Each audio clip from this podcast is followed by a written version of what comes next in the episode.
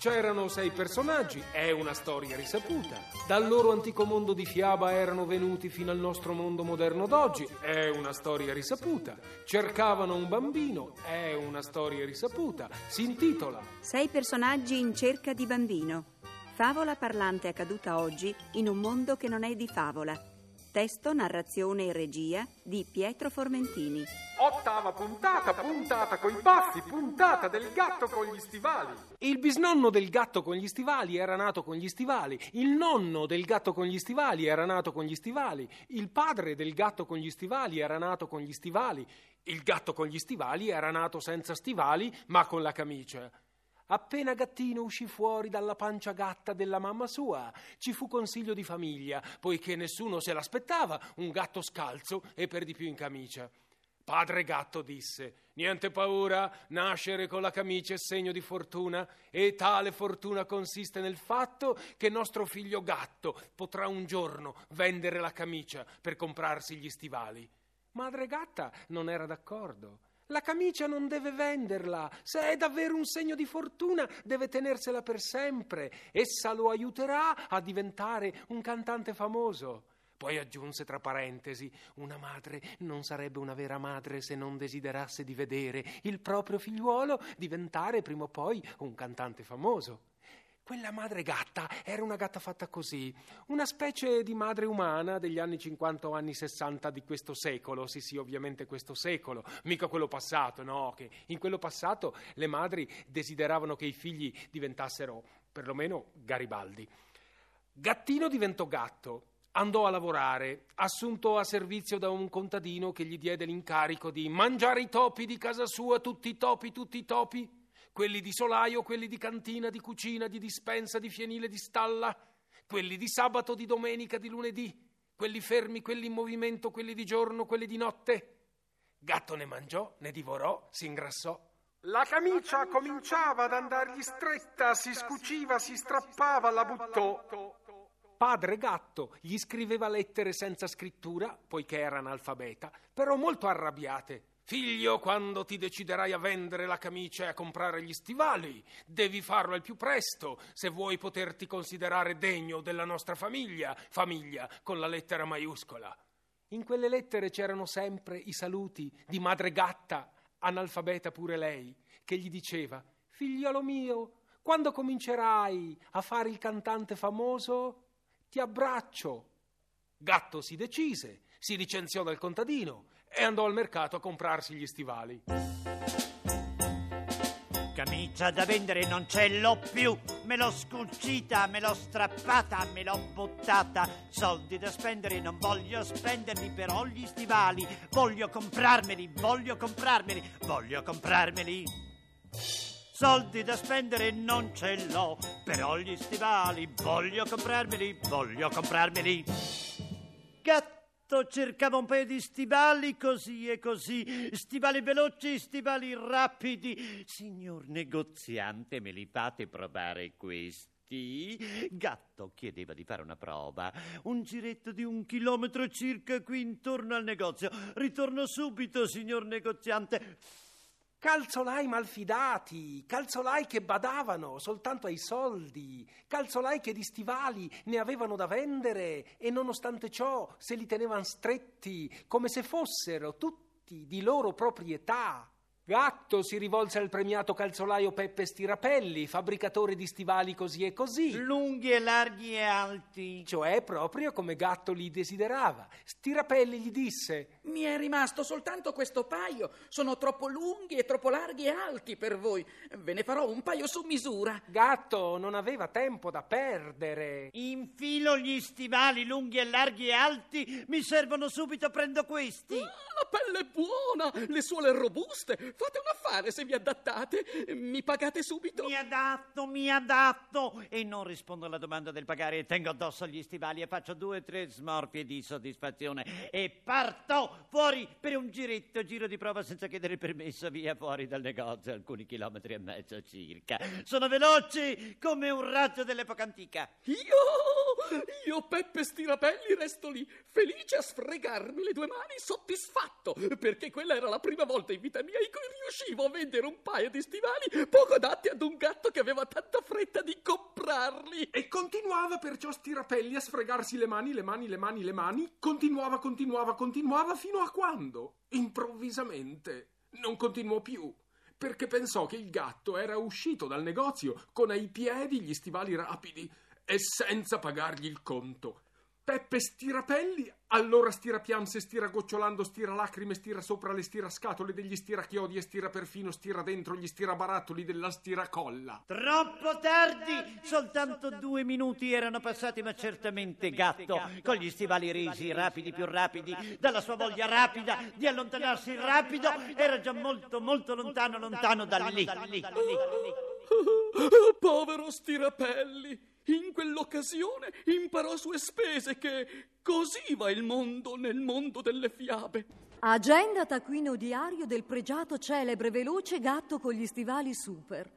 L'agenda taccuino diario personale del gatto con gli stivali può darci un'idea della frenetica, mirabolante attività di questo animale a quattro zampe dinamico, che sta ritto su due zampe, mai fermo un momento, si dà un grande affare, corre sempre di corsa, è polivalente, scattante, elastico, rapido, corre per strade e per campi veloce e facile come scivolasse sopra pavimenti tirati a cera.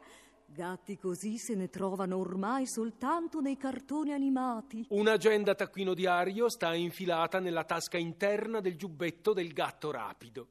Ci scriveva quando era nel suo lontano mondo di fiaba e ci scrive ancora oggi perché lui crede di vivere ancora ieri il promemoria di ciò che intende fare, realizzare e compiere, e ci annota tutto ciò che egli ha già fatto, realizzato, compiuto, e appuntamenti, scadenze, ricordare, dimenticare, fatti eccezionali, straordinari, inimmaginabili.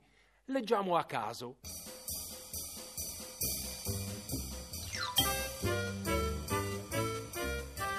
Giovedì ventiquattro. Andare sulla luna di corsa. Martedì sedici. Da oggi cominciare a mangiare trentasette vitamine al giorno per energie scattanti e veloci. Sabato nove. Importante acciuffare due lepri usate, ripulirle ben bene per farle sembrare come nuove e poi portarle in regalo al re. Ottima idea.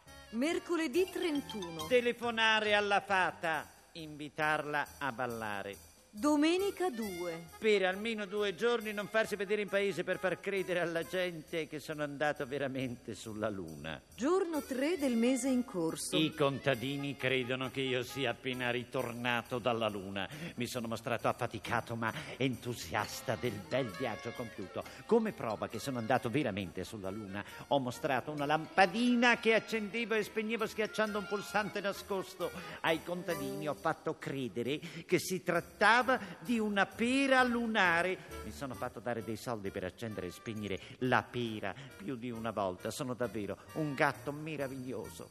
Domenica pomeriggio dieci novembre, prima delle cinque e un quarto. Ho ballato con la fata, ballavo velocissimo, fuori tempo. La fata è caduta ai miei piedi. Pasqua. Oggi è capitata a casa mia Cappuccetto Rosso con un cestino pieno di torta. Poverina, aveva sbagliato strada. Invece di arrivare alla casetta della nonna era arrivata la mia, era disperata.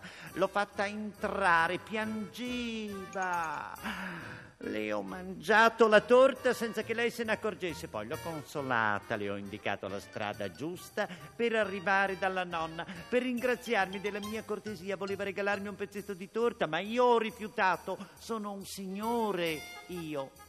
Giorno quindici, ore ventidue del quattro settembre milleseicentocinquantuno. Ho portato ancora una volta la fata a ballare. Ho ballato un rock mentre l'orchestra suonava un tango. La fata è ricaduta ai miei piedi. Si è rotta. Domenica diciotto. Lucidare gli stivali. Sabato dodici. Stirare i baffi. Nella grande città. Cosa fece il gatto con gli stivali nella grande, grande città per riuscire a narrare la sua fiaba ad un bambino, un bambino, almeno un bambino, un bambino? Ho fatto quel che ho fatto, ho fatto l'indicibile. cioè sarebbe a dire: ho fatto l'impossibile, l'impossibile, l'impossibile, l'impossibile, sì, sì.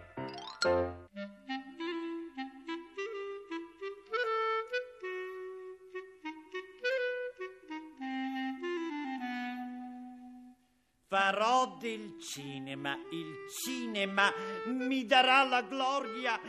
Mi guardo allo specchio, mi riguardo, mi ammiro, mi piaccio, mi complimento. Nel mio volto c'è qualcosa di gattesco che certamente piacerà al pubblico d'oggi. Ho i lineamenti adatti per impersonare personaggi leggendari, il fisico adatto per films d'avventura, per ruoli di agilità, d'ardimento. Mi guardo i baffi, che baffi adatti per i films di fantascienza. Mi guardo gli occhi, che occhi, occhi magnificamente occhiati, adattissimi per i films gialli a colori. Faccio il primo film, piacerò, faccio il secondo, piacerò, il terzo, quattro, cinque, li faccio tutti io. Successo, trionfo, notissimo, celebre. Stipendierò due guardie del corpo per difendermi dagli assalti degli ammiratori. Tra gli ammiratori ci saranno centinaia, migliaia di bambini, di bambine. Mi seguiranno, mi cercheranno, mi scriveranno, mi telefoneranno. Telefono tre tre otto sei sette virgola uno. Una lunga coda di bambini in attesa di solo me. A tutti quei bambini potrò finalmente narrare la mia straordinaria storia, la mia fiaba stupenda. Realizzerò il mio sogno e viva me! Gatto non perse tempo, corse rapido a presentarsi ad una casa di produzione film, parlò di se stesso, ne parlò benissimo, disse che era bravo, ottimo, meraviglioso, capacissimo e straordinario. Presentò alcune fotografie. Sono fotografie eccellenti, magnifiche, somiglianti, ma io sono molto più bello di persona. Persona gattistica, nel mio volto c'è un'espressione intensa, simpatica, magica, affascinante. So cavalcare, duellare, nuotare, cantare, andare in bicicletta, pilotare l'aereo, andare in treno, sia in prima che in seconda classe, so anche sporgermi dal finestrino. Posso fare il protagonista rosa di un film d'amore, so baciare una donna o una gatta in movimento e anche a trenta metri di distanza. Fu scritturato: evviva Gatto! La fantasbirabolante strada del successo gli si apriva davanti. Sul suo agenda taccuino diario scrisse: sono troppo bravo, ancor prima di aver dimostrato di esserlo. Sarà un trionfo. Fece il primo film. Gli fecero interpretare la parte di un topo nel dramma lacrimo avventuroso La lotta per la vita. Lo vestirono da topo, gli misero una maschera da topo, gli truccarono la coda fino a farla diventare la coda di un topo. Lo misero in una cantina umida e buia dove c'era un grande gatto di cartapesta che l'inseguiva per divorarlo. Il film ebbe successo. La critica parlò molto bene del gatto di cartapesta. Gatto con gli stivali, invece, non diventò famoso. Nessuno aveva potuto riconoscerlo sotto quella maschera da topo. La casa di produzione gli offrì però la possibilità di interpretare un secondo film, sempre la parte del topo, questa volta in Africa, film nel deserto, perché nel primo film aveva saputo essere topo agile e scattante e ottimo fuggitore drammatico davanti alle fauci spalancate del gatto cartapestoso che l'inseguiva per sbranarlo in Technicolor. Accettò per denaro. Non confidò mai a nessuno di aver preso parte a quei due film. Gli avrebbero chiesto che parte, che personaggio. Avrebbe dovuto ammettere che aveva fatto il topo. Perciò non ne parlò a nessuno, neppure a se stesso. Non ne scrisse niente, neppure sopra le gloriose pagine dell'agenda taccuino diario, dove registrava soltanto i momenti più felici o più immaginati della sua vita baffata.